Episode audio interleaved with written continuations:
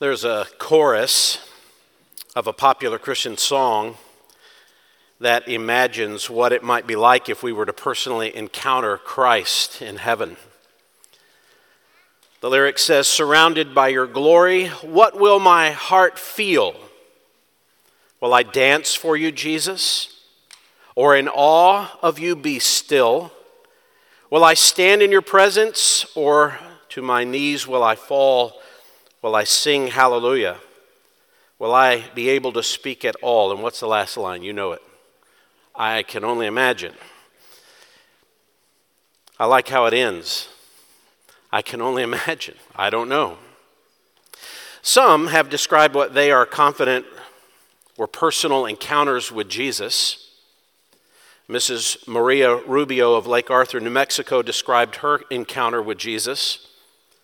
One day, she says in 1977, she was frying tortillas in her kitchen when she noticed that one of them seemed to have the likeness of a face etched in the burn marks.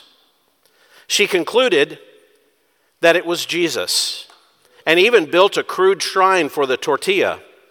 Thousands of people visited the shrine of the Jesus of the Holy Tortilla and concluded it was indeed a modern day miracle.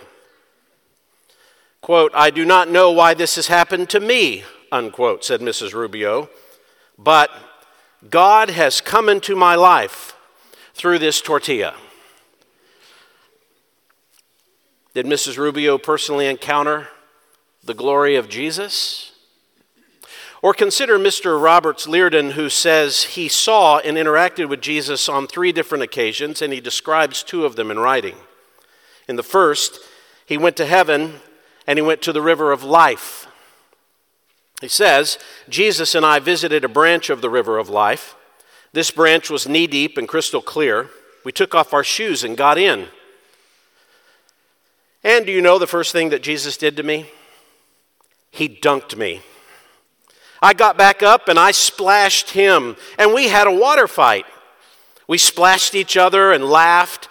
That meant something to me for the King of glory, the Son of God, to take time out for a little eight year old Roberts and dunk him in the river of life. When I get back to heaven, I'm going to go, I'm going to put up a historical marker on that spot. It's going to say, This is the spot where Jesus Christ became not only my Lord and Savior, but my friend. Yes, he became my friend. Now we walk and talk together. And when I hear a good joke, I can run to Jesus and listen to him laugh at it. And when he gets a good one, he tells me. He talks about the third time that he saw Jesus was when he was about 11 years old, and Jesus walked in through the front door of his home while he was watching Laverne and Shirley. Only a few of you probably know what that is a sitcom he came over and sat down beside me on the couch, kind of glanced at the TV, and everything in this natural world clicked off. I couldn't hear the telephone or television set. All I heard was Jesus, and all I saw was his glory. He looked at me and said, Roberts, I want you to study the lives of generals in my great army throughout time. Know them like the back of your hand. Know why they were a success. Know why they failed, and you'll want nothing in that area. He got up, walked back out through the door. The TV clicked back on. And I resumed watching Laverne and Shirley. I want you to think about those encounters, and there are many more like that we could point to. And there are tens of thousands, if not millions, of people who embrace that kind of thought. I want you to evaluate them with those that we actually find in the Bible. Think of Exodus chapter 3 and Moses. He saw a burning bush that wouldn't be consumed. In verse 3 of Exodus 3, Moses said, I must turn aside now and see this marvelous sight, why the bush is not burned up. And when the Lord saw that he had turned aside to look, God called to him from the midst of the bush and said, Moses, Moses. And he said, Here I am. Then he said, Do not come near here. Remove your sandals from your feet, for the place on which you are standing is holy ground. He said also, I am the God of your father, the God of Abraham, the God of Isaac, and the God of Jacob. Then Moses hid his face, for he was afraid to look at God. Consider Isaiah in Isaiah chapter 6, verse 1. In the year of King Uzziah's death, I saw the Lord sitting on a throne, lofty and exalted with him, the train of his robe filling the temple. Seraphim stood above him, each having six wings. With two he covered his face, and two he covered his feet, and with two he flew. And one called out to another and said, Holy, holy, holy is the Lord of hosts. The whole earth is full of his glory. And the foundations of the thresholds trembled at the voice of him who called out, while the temple was filling with smoke. And then I said, Woe is me! For I am ruined because I am a man of unclean lips, and I live among a people of unclean lips, for my eyes have seen the King, the Lord of hosts. Or think of Ezekiel, the great prophet who had many encounters in seeing the Lord. In Ezekiel 3:23, he said, I got up and went out to the plain, and behold, the glory of the Lord was standing there, like the glory which I saw by the river Chebar, and I fell on my face. Ezekiel 43 3. It was like the appearance of the vision which I saw, like the vision I saw when he came to destroy the city, and the visions were like the vision which I saw by the river Chebar, and I fell on my face. Ezekiel 44 4, he brought me by way of the north gate to the front of the house, and I looked, and behold, the glory of the Lord filled the house of the Lord, and I fell on my face.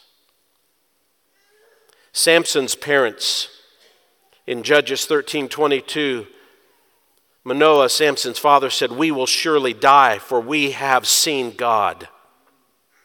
Job said in Job 42 5, I have heard of you by the hearing of the ear, but now my eye sees you. Therefore I retract and I repent in dust and ashes. When Peter and James and John saw Jesus in the transfiguration, Matthew 17 6 says, When the disciples heard this, they fell face down to the ground and were terrified. Peter, after fishing all night and catching nothing, then catches a boatload of fish when Jesus got into his boat and commanded him to put his net on the other side. And when Simon Peter saw that, Luke 5 8, he fell down at Jesus' feet, saying, Go away from me, Lord, for I am a sinful man. Or Paul, describing his own encounter with the Lord. Acts 26:13 says at midday I saw on the way a light from heaven brighter than the sun shining all around me and those who were journeying with me. And when we had fallen to the ground I heard a voice saying to me in the Hebrew dialect Saul Saul why are you persecuting me Consider even some in heaven the 24 elders who sit in front of the throne of God day and night. Revelation 4:10 the 24 elders will fall down before him who sits on the throne and will worship him who lives forever and ever and will cast their crowns before the throne. Revelation 5 8, when he had taken the book, the four living creatures and the 24 elders fell down before the Lamb, each one holding a harp and golden bowls full of incense, which are the prayers of the saints. Verse 14 of chapter 5 the four living creatures kept saying, Amen, and the elders fell down and worshiped. Revelation 7:11 and all the angels were standing around the throne and around the elders and the four living creatures and they fell on their faces before the throne and worshiped God. Revelation 11:16 and the 24 elders who sit on their thrones before God fell on their faces and worshiped God. Revelation 19:4 and the 24 elders and the four living creatures fell down and worshiped God who sits on the throne, saying, Amen, Hallelujah. And then there is the Apostle John in our passage this morning. And when I saw him, I fell at his feet as a dead man. Those opening encounters with Jesus, I don't read them to belittle anyone. I think it's sad. I think we have an environment many times that wants to cheapen the vision of the glorified Christ, and the response to a cheap vision of Christ is a cheap response. I don't think any of us, any of us, would see the Lord today and want to splash him in the water. Or that we would have the gall to go back and watch a sitcom. Revelation 1 17 to 20 describes John's response to seeing the vision of the glorified Christ that we discussed last week. And what we see in these verses is a, a right response to the glory of Christ. It's a right response to the glory of Christ. It's not the only response that you will have to Christ, but it is a right response to the empowering presence of Jesus. So, what does it include? It's not hard to see what this includes, but you'll see four different responses from John here. Four different responses to encountering the glory of Christ. And that's what we're going to look at. Again, we can look in many, many places of the Bible, and I just gave you a sampling of ways that people have responded when they encountered and understood the glory of Christ.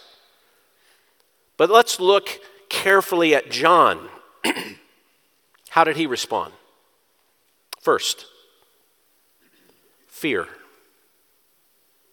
Fear. When I saw him, I fell at his feet like a dead man. You have to ask, why is it that the Apostle John, when seeing the Lord Jesus Christ for the first time in decades, would respond like this. I mean, wasn't John the one who lovingly, intimately leaned on Jesus' chest during the Last Supper? Wasn't he the one that Jesus referred to as the beloved? Wasn't he one of the closest of all of the disciples and the apostles who was privileged to be in intimate closeness with the Lord on occasions that no one else got to see. And hadn't Jesus told all of his disciples that he was going to resume a place of glory? That he had with the Father before he had come. So, why would John be so astounded? Why would he not leap up with his hands lifted, ready to embrace the Lord? Because he's seeing him exactly as Jesus promised, and he knew him so well, so intimately. Well, you have to take this response in light of the vision that he just saw. When he heard the voice that sounded like great thunder, and he turned around to see it. He heard Jesus speak with explosive authority he saw him walking in the midst of the churches, displaying himself as the ultimate human being, clothed in exalted prominence, prepared to enact final justice, possessing an eternal nature, having piercing and complete knowledge, walking through the churches untainted by their impurity, exercising complete control over the truth the churches receive, showing himself to possess absolute supremacy. That's who he saw. And when he took that in and realized who it was he was standing in front of, he could not stand any longer. That's a far cry from the picture painted of the Lord Jesus Christ in the gospel accounts, isn't it? But you think, even when Jesus appeared in his first advent, in his first coming, and he was a baby lying in a feeding trough, what did the Magi who had come from Persia do when they saw the baby, when they knew who he was? Matthew tells us in Matthew 2:11 they fell to the ground and worshiped him. They knew who he was. When the shepherds encountered, encountered the angelic hosts announcing his birth, Luke chapter 2 verse 9 says they were terribly frightened. When Isaiah talked about the Lord when he would come in his first advent, do you remember the words that Isaiah used to describe Jesus in his incarnation? Isaiah 53. He has no stately form or majesty that we should look upon him, nor appearance that we should be attracted to him. He was despised and forsaken of men, a man of sorrows and acquainted with grief, and like one from whom men hide their face, he was despised, and we did not esteem him. That's how he came the first time. As the choir beautifully sang of his first coming, it was in great humility. The Lord of glory came in such great humility, and such humility that no one would actually look at him and be astounded with him. When he walked the earth, despite the divine power that he displayed through all of the divine miracles that he accomplished, his external appearance made it easier for people to dismiss him, not welcome him. But, my friends, that's not his present appearance. That's not what he looks like right now. He now is stately and robed in a kind of majesty that stuns the eyes and dazzles us. His glory exhilarates the soul. It's completely empty of sorrow and grief. It's filled with satisfaction and joy. And humanity cannot hide their faces because he looks common humanity will hide their face now because uh, he appears in his blazing glory. In fact, that is the normal response. We'll see even more through the book of Revelation that when John encounters angels who are dressed in a way that represents the glorified Christ, John again is so astounded with that that he'll fall on his face and begin to even worship the angels because it's so astounding. Revelation 19:10 and 22:8, he'll see these angels. They look like the Lord. They're not the Lord. He'll bow to worship. The angels will say, "No, no, that belongs to one other." These visions are very much like what Daniel the prophet experienced. In the book of Daniel, particularly chapter 8, in verse 15, listen to this. Daniel 8:15 When I Daniel had seen the vision I sought to understand it and behold standing before me was one who looked like a man. And I heard the voice of a man between the banks of the Ulai and he called out and said Gabriel give this man an understanding of the vision. Who's Daniel seeing? Not the Lord but someone who resembles the Lord and even represents the Lord so he came nearer to where I was standing, and when he came, I was frightened and fell on my face. Verse 18 says, When he was talking with me, I sank into a deep sleep with my face to the ground. That's quite an astounding vision of an angel, isn't it? In Daniel chapter 10, in verse 4, On the 24th day of the first month, while I was by the bank of the great river, that is the Tigris, I lifted up my eyes and looked, and behold, there was a certain man dressed in linen, whose waist was girded with a belt of pure gold of Uphaz. His body was like beryl, his face had the appearance of lightning, his eyes were like flaming torches, his arms and his feet like the gleam of polished bronze, and the sound of his words like the sound of a tumult. Now I, Daniel, alone saw the vision, while the men who were with me did not see the vision. Nevertheless, a great dread fell on them, and they ran away to hide themselves. So I was left alone and saw this great vision, yet no strength was left in me. For my natural color turned to a deathly pallor, and I retained no strength. But I heard the sound of his words, and as soon as I heard the sound of his words, I fell into a deep sleep on my face with my face to the ground.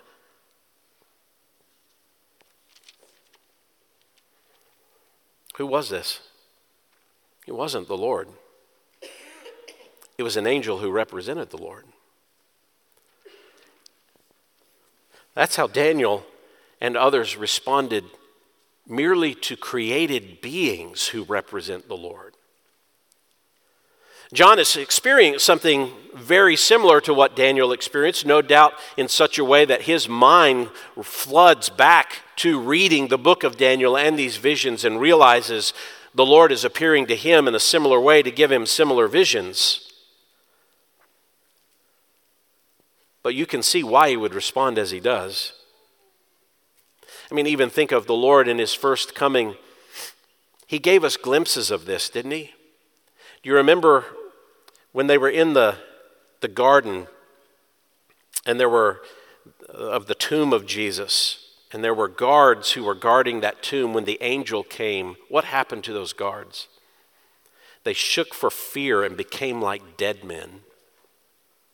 When Joshua saw the captain of the Lord's army in Joshua 5:14, he fell to the earth and bowed down.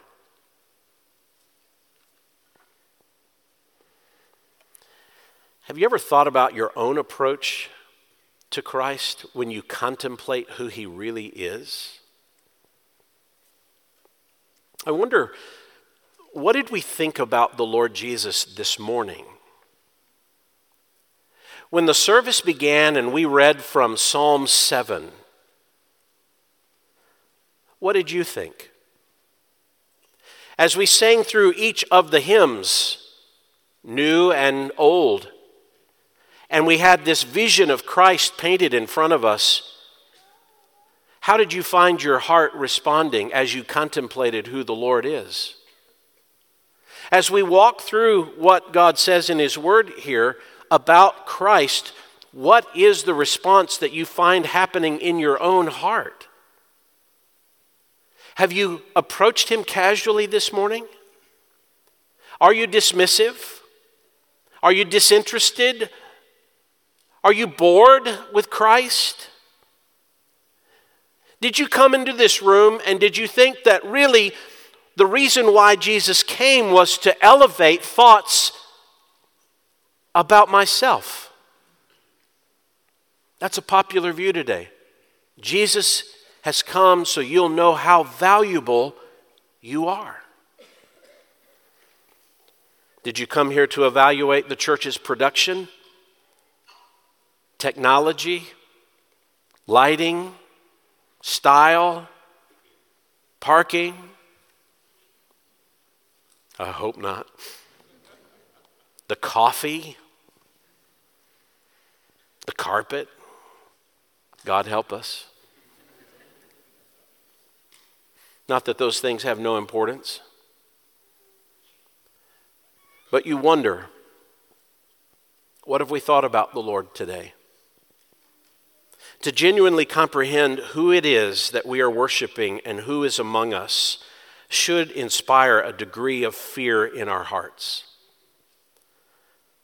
Because it inspires fear in us when we really think about who the Lord is, because the more you understand who He is, the more you start recognizing who you are not. All of us.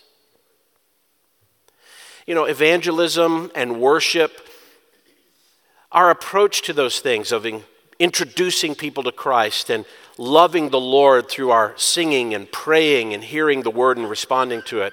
Evangelism and worship, the life of discipleship, is not really about helping people to become more comfortable with themselves in front of Jesus.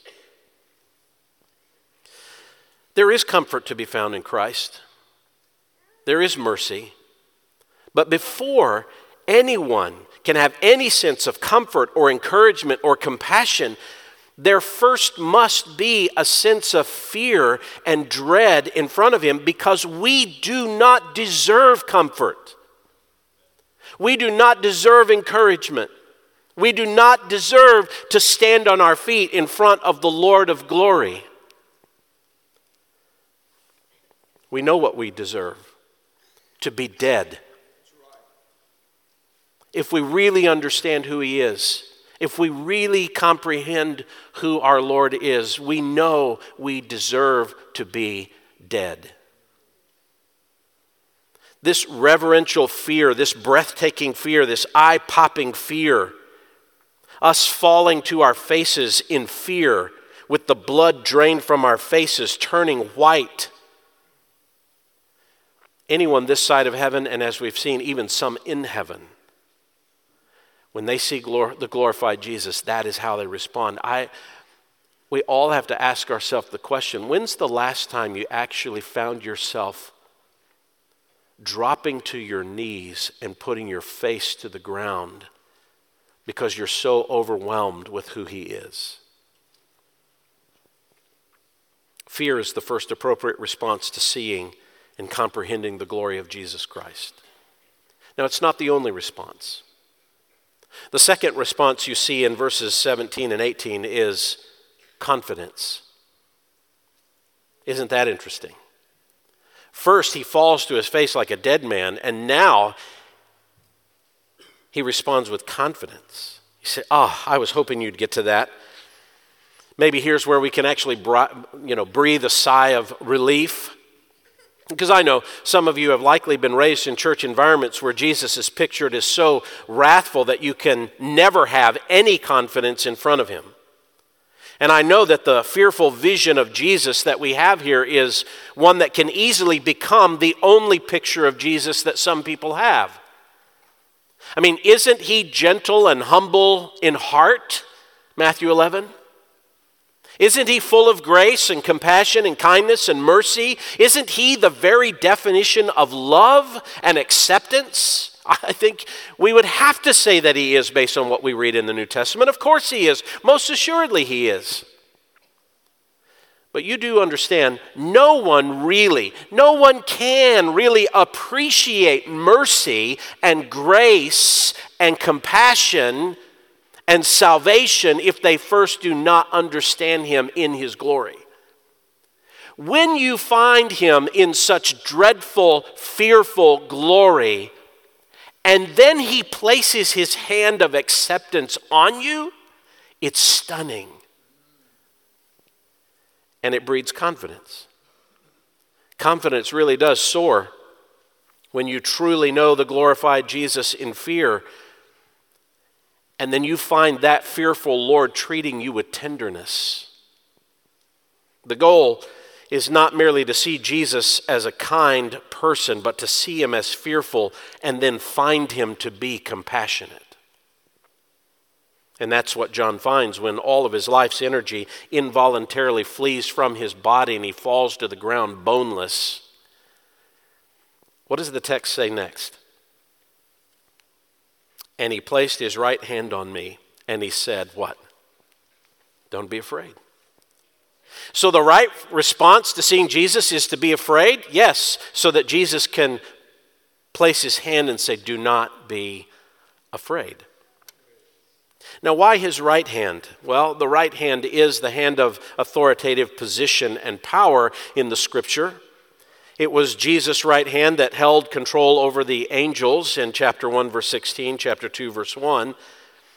God the Father will hold the scroll that contains the remainder of the book of Revelation and its succeeding judgment on the earth. It'll be held in his right hand, and the Lamb will come and take it from the right hand of the Father, demonstrating the Father's authority and the Son's authority.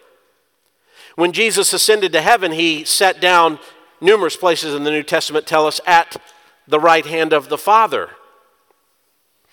Sorry, lefties. Right handedness is the sign of power and authority and prominence. I better leave it at that because I know the left handers are going to send me notes or come visit me. That's, that's the testimony through Scripture. And so it's not insignificant that he put his right hand on John as he lay prostrate on the ground. And he didn't do that just to, just to give him the, the power of touch. He didn't do it merely to have compassion on him either. He touched him to commission him, to send him. And he touches him, and as he touches him, he says, Do not be afraid. This response from the glorified Jesus, it's a similar response to what Daniel experienced in Daniel chapter 10 when he saw that angel. It says, Then a hand touched me, Daniel 10 10, and set me trembling on my hands and knees. And in verse 12, it says, He said to me, Do not be afraid, Daniel.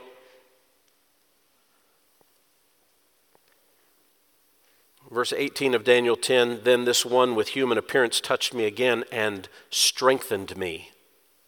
Remember, Daniel lost it all. I mean, the blood rushed from his face. He had no composure. He's on the ground, and the angel that represented the Lord touches him again and actually breathes strength into him. When Jesus, when the disciples saw Jesus walking on the water, you remember that in the midst of the storm, Matthew chapter 14. Do you remember what Jesus said to them? Take courage. It is I. What? You remember, they're terrified, not just because of the storm, but they see someone walking on the water and they think it's perhaps a ghost. And he says, No, it's me. Before he steps into their boat. When Zacharias saw the angel and heard that his wife will bear the forerunner of the Messiah, John the Baptist, the angel said to Zacharias in Luke 1:13, "Do not be afraid." When Mary encountered the angel to tell her that she would give birth to the Messiah, what did the angel tell her in Luke 1:30? "Do not be afraid, Mary. You have found favor with God." When Paul saw Christ and fell to his face, the risen Lord said in Acts 27 24, Do not be afraid, Paul. That vision of Christ's glory, which should rightly strike life threatening fear into us, can also provide life strengthening confidence.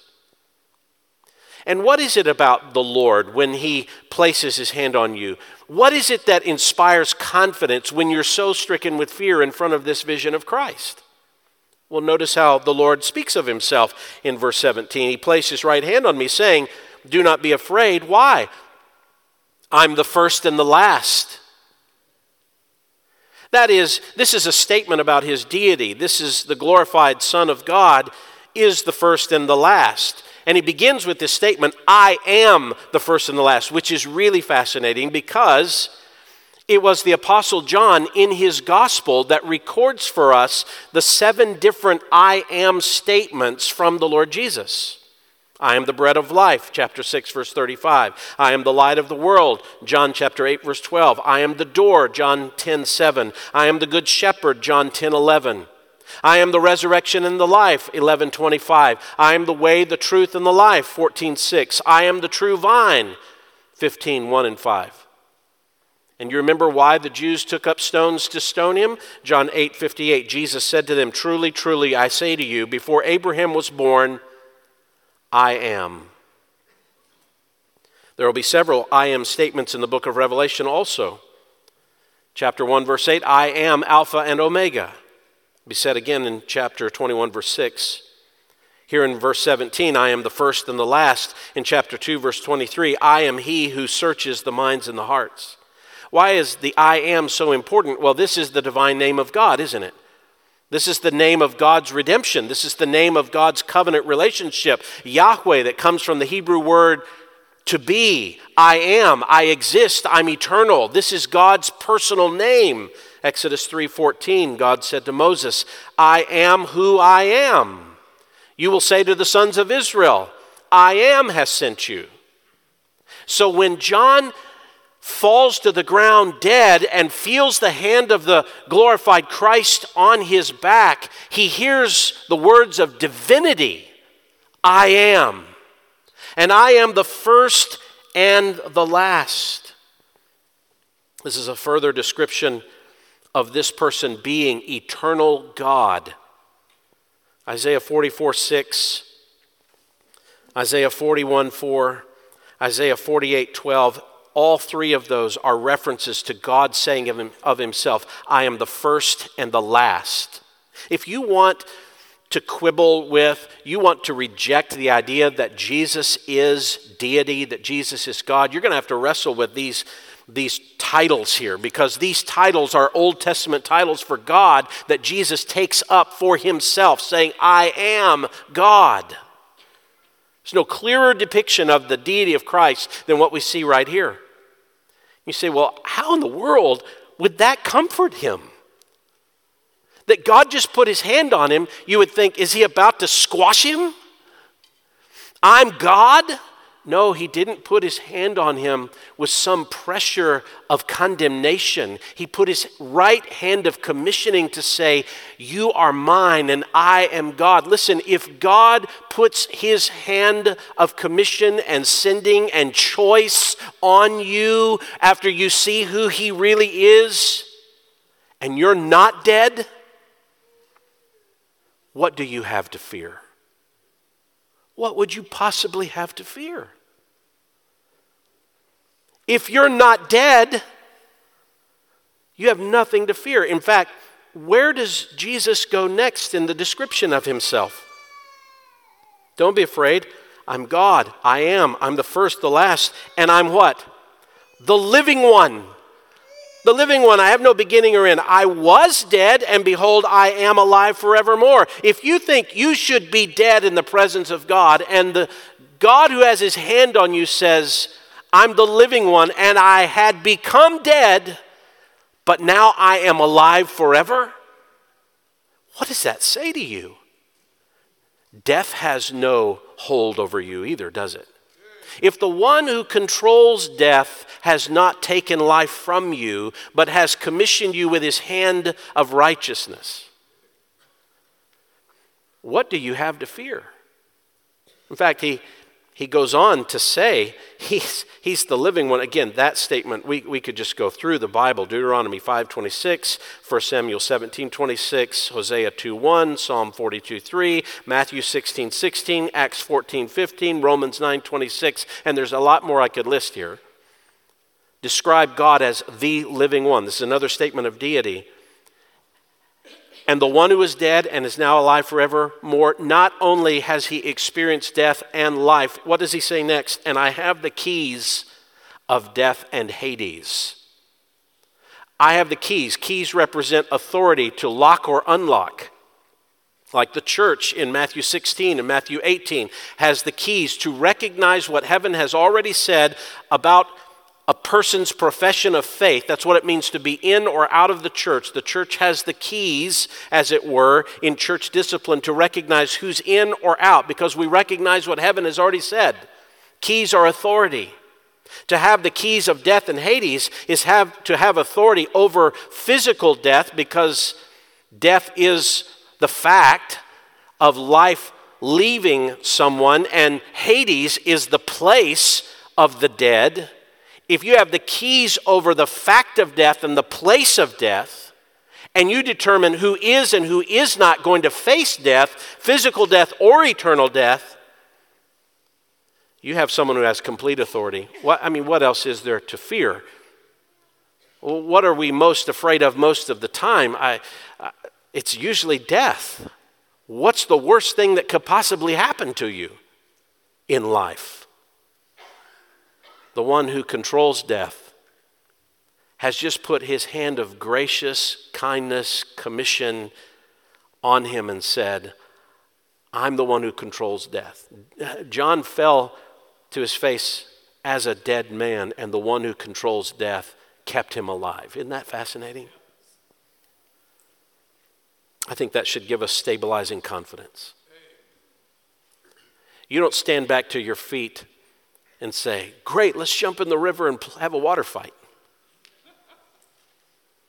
Not when you see the guy with the keys of death and Hades dangling off his belt. But you do get up confident.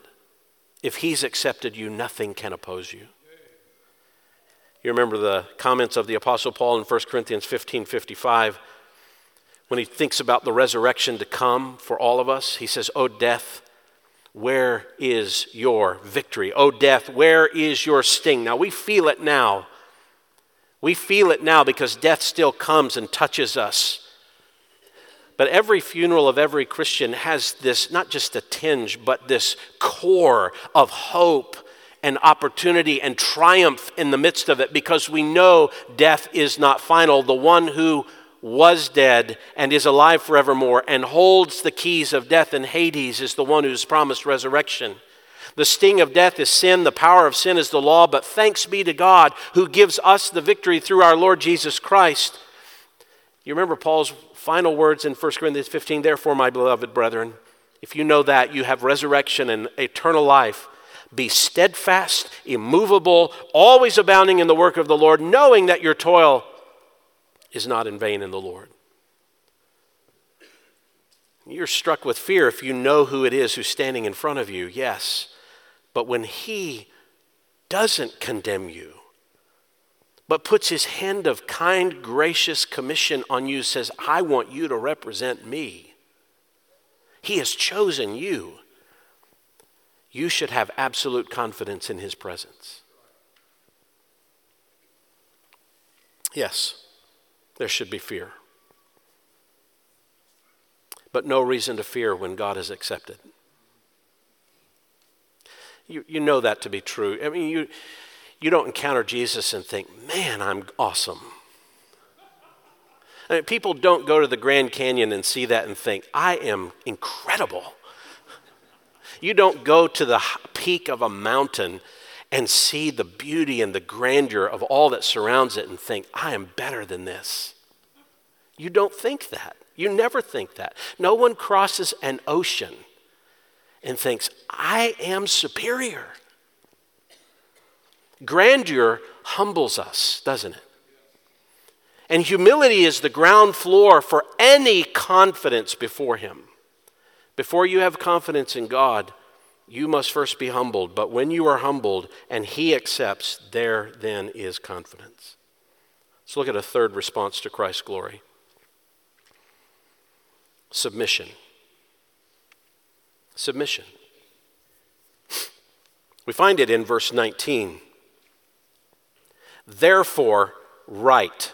I, I think you should stop right there for a moment. You're going to, because I'm going to stop you right there for a moment. But what is the therefore, therefore? Don't move past that too quickly. Therefore, because of who he is in the vision that we saw in verses 9 through 16, because of who he is as possessing authority over all death, therefore, I say to you, John, write. What do you think John is thinking? Ah, I'm not a good writer. I don't know, Lord. I writing's not my thing. I'm, I'm here on this island. If you get me off the island, now maybe we can talk about writing. No, because of who I am and who you know I am, write. Write and keep on writing. In fact, he's going to be told to write, and he's never going to be told to stop writing, except for one spot in the book of Revelation when they said, Now don't write this down. Chapter 10. But interesting, until he is humbled and until he gets his confidence under the mercy of God, is he ever given a task to do. So he doesn't get a task until he really recognizes who the Lord is. And when he rightly responds to the Lord, he gains the task of responsibility from the Lord. I'm told to write. Now, this is essentially resuming what the Lord started to say back in verse 11. You remember verse 11? He heard the, the voice that was like the sound of a trumpet, and it said, Write in a book what you see and send it to the seven churches. You remember that? He was starting that. The voice, like the trumpet, said, Write. So I assume that verse 19 is still said in that trumpet like voice. And he's resuming what he said because John had to tell us, now, what did I see when I turned around? He, and he reveals that to us, and now the Lord resumes it. Now, write this down. And what is he to write down? Well, there's three parallel phrases that are given here. Write those things which you have seen, and write those things which are, and write those things that will take place after these things. The way they're constructed grammatically here gives us the idea that they are three independent, parallel, distinct ideas. They're parallel to each other in that they're, dis- they're distinct ideas given together. You're going to write what you have seen, then you're going to write what is, and now you're going to write then what will happen after these things. What does it represent? What are those things which you have seen? Well, what has he seen? Write what you have seen. It's the aorist tense verb, meaning don't write what's about to happen in the future. It's not future tense. It's not present tense, what's going on in the present and currently. It's write what you have seen. What has been accomplished? What has he seen? Christ. The vision of Christ. That vision that is so necessary to see everything else that's going to be revealed, he has seen the glorified Christ. He has seen the resurrected Christ. Verse 12, he turned to see. Verse 17, I did see, I saw. Uses that verb tense again. I saw it. Now write what you saw. Clearly from the text, he is to write down what he has just seen. Then he is also to write those things which are. That is a present tense verb, the things which are happening. In fact, we'll see the present tense use of this verb, eimi. We'll see it used again in verse 20. And we will see over and over again, repetitiously, in every letter that is written to the churches in chapters 2 and 3, to pay attention to what the Spirit is saying, present tense, is saying to the churches. It seems very clear that what he has seen is the vision of Christ. The things that are are the things that the Spirit is saying to the churches who exist now seven churches because in them is a comprehensive description of who Christ is and how the church is to respond to him as the church. It's an exhortation as to how the churches are to live in light of who their Lord is until the events of the future begin. It's a section that reminds us that Christ is protecting the church, assessing the church, correcting the church, living with the church. They are not abandoned. The Lord is committed to his church. In fact, as you read through them, you're going to find there's no future narratives in the churches described there. There's nothing describing a narrative about the future. There are promises that talk to the church that what you do now has future ramifications, but there's nothing about the future actually narrated in chapters 2 through 3. It's about what's going on in the churches now until the future arrives. So, write what you've seen, write what's happening now with the church, and then, third, write down those things which will take place after these things. It's important that you see that phrase, after these things. It's mentioned again in chapter 4, verse 1. Turn over there and look at it just for a moment because it's found twice in verse 1 of chapter 4. So he's told to write the things that are going to take place after these things. And what's the first phrase of chapter 4? After these things. Now, after he saw the vision about what to write to the seven churches, after that vision starts a new vision. You say, well, that doesn't tell us that all these things think, then take place after the churches. No, not by that phrase. It just says another vision takes place. And what does he see in that vision?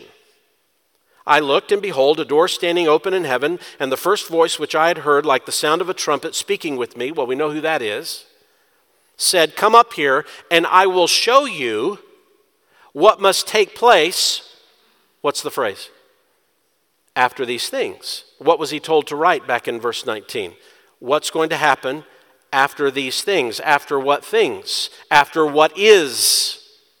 Which he described in chapters 2 and 3. And as chapter 4 begins, he's now going to describe what happens after these things, what happens after the present state of the church.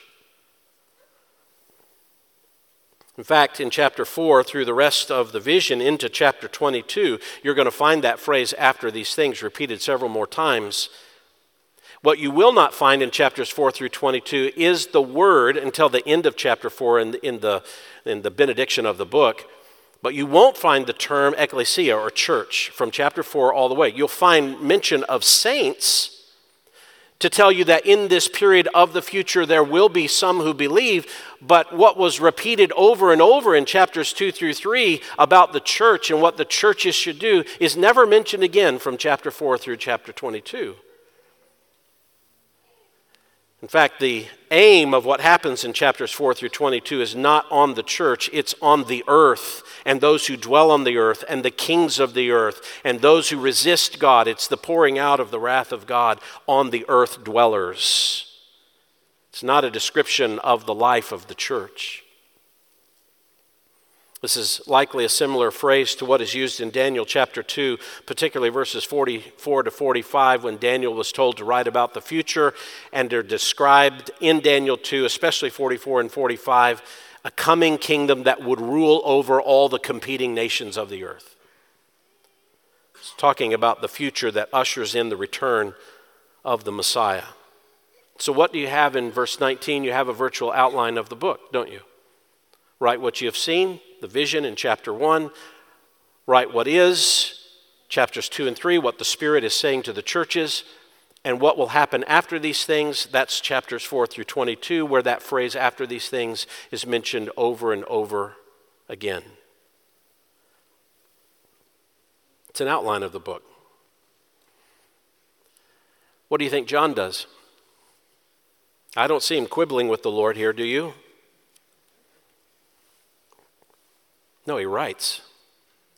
That's what we have. He writes. He, he submitted to what the Lord said. That's an appropriate response to seeing the glory of Christ. It's obedience. It's humble, straightforward, submissive obedience. You do understand. That's what flows from being stunned by who Jesus is, stunned that he has not struck you down. What do you do next? Do you then begin to tell the Lord your opinion? Do you begin to share with the Lord, I think, I don't, I don't like, I don't want, I want, I. You don't do that, do you? He says, write. And you're right. He says, go, and you go. You don't quibble with the Lord, you submit to Him. You do understand our submission is directly tied to the vision of Christ we have. If we don't want to submit to the Lord, it's because we don't realize who's talking to us. If we want to quibble with what He's ordained, it's because we think we have a voice big enough to grapple with Him, to, demit, to dismiss Him, to ignore Him. That's, that's just to demonstrate we don't recognize who He is. And I recognize there could be a lot of us in the room today and we're very proud people. We're very proud of our thoughts and opinions and ideas. Pride is at the heart of all sin, isn't it? And that's why we need a vision of Christ that humbles us and stuns us, and a response from God that keeps us in a submissive state that we say, I don't have a reason to express my pride about my thinking in front of this God. Whatever he says, that's what I need to do. If he says to stop this, I should stop this. If he says to start this, I should start it. He holds the keys of death and Hades. Our opinions are ridiculously irrelevant in light of who he is. We don't debate, we submit. Let's look at the last, the fourth response to encountering Christ's glory. Verse 20. Comprehension. Comprehension. I think this is how it flows. You're stunned by his greatness. You're amazed with his mercy. You receive a task from him. And then you begin to understand what is to be done. And understanding is what happens next because now the Lord tells John what the vision means. He gives him understanding. As for the mystery of the seven stars, which you saw in my right hand, and the seven golden lampstands, the seven stars are the angels of the seven churches, and the seven lampstands are the seven churches. That's pretty easy, isn't it? The stars are the angels, the lampstands are the churches. You say, wait a minute, there's more to it than that, right? Sure. Who are, who are the angels that were in his hand? Well, there's a great debate about whether these are human messengers some have described them as elders of the church, or maybe just some messenger, human messenger sent to the church, because the word angelos used here in other places in the Bible and other places in secular Greek can be used to refer to a, a human messenger. But I mentioned this earlier. I, I don't think that's the idea here. I don't think they're human messengers at all. The word angelos is used about 60 times in this book. If he meant human messengers by using this term. That would be the most confusing way to describe and use this term in the book, because this would be the only time in the book it refers to a human messenger. And I've heard some, they, they've said, well, it doesn't make a lot of sense for John to receive a revelation from Jesus delivered through an angel, and then he has to give it back to an angel who's going to give it to a human. So you want to quibble with what seems strange in the book of Revelation? Uh, it's not necessarily strange that that would happen, that he's writing to an angel. And then some would say, well, the angel seems to be addressed.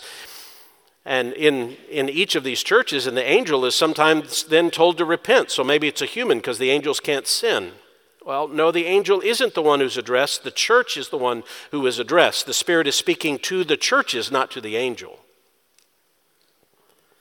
So I think it makes the most sense just to understand this the way the word is used through the rest of the book. It's given to the angel.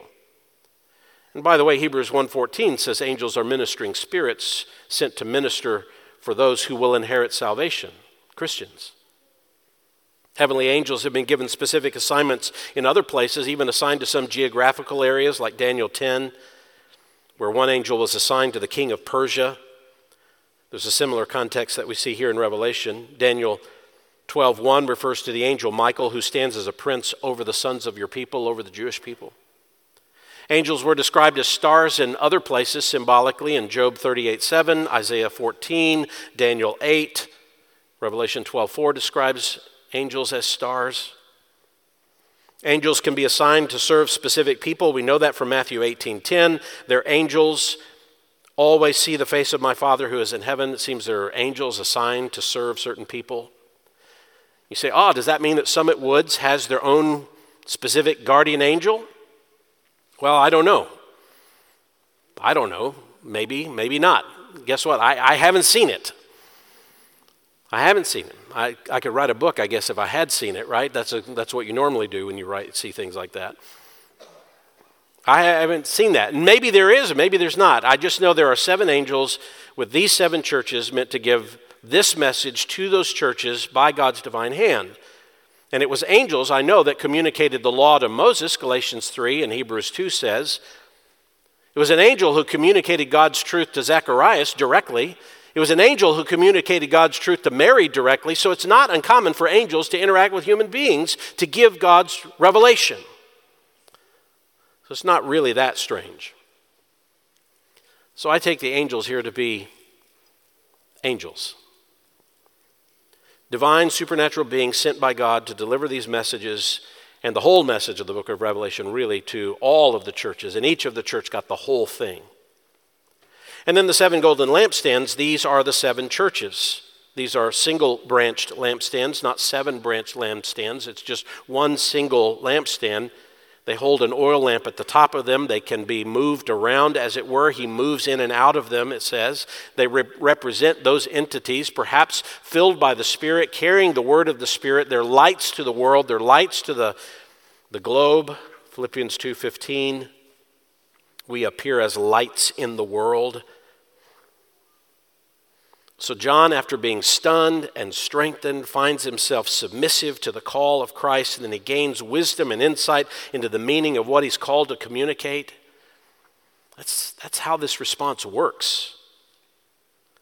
Know who Jesus is and respond with appropriate fear to him and receive from him the divine, kind, gracious calling, do what he says in a submissive way, and find yourself understanding over and over, point by point, what God intends. It's a great description, kind of, of the overview of the Christian life, isn't it? But I want you to think about this as we finish fear, confidence, submission, comprehension, in response to a vision of Jesus? In one word, do you know what we call that? Worship. That's what it means to worship. To have an appropriate fear, to have an appropriate confidence, to have an appropriate submission, to have a right comprehension. That's worship. What does John do in his response to the glorified Christ? He worships. He worships Christ. Have you ever stopped on a Lord's Day, maybe to back up, and maybe you should do this today? Go back and think about what vision of Jesus Christ was painted for us from the beginning of this service to its completion. You know, you can go online and we have a, a post on our website that will link you to the slides of all the lyrics of the songs. So, what if you went back today and you said, What vision of God was painted for us in Psalm 7 as we started the service? What vision of Christ was communicated as we sang these songs and these lyrics? Write down what did we learn of Christ? When Dalton prayed, and by the way, we also typically put up the text of what the elders pray that's published every week so that you could read it back again and maybe even use it in your own time of prayer. What was communicated about Christ? What vision of Christ was communicated in that? What vision of Christ was communicated in the teaching of the Word? As we close in a minute, think carefully about what we're saying about who Jesus is. If you want to evaluate a church, that's what you evaluate, isn't it? Yes. Who is Christ and what is the right response to him? And for some here today, belief and repentance needs to be the response. And to be shaken out of your, your stupor spiritually, to realize there's more to your life than what you're living right now. And you will see this, you will see this Christ one day. And will it be his hand of mercy that rests on your shoulder that welcomes you into eternity? Will it be the hand of judgment that comes against you fiercely? As Psalm 7 says, to the one who won't repent comes the fierce judgment of God. Oh, I hope, I hope we, we look for that day and we long for that time when we see the Lord, not because we think so big of ourselves, but we know who He is and He's shown us such mercy, and we're humbled. Let's pray together. Lord, we ask for your help now as we respond to what we have heard.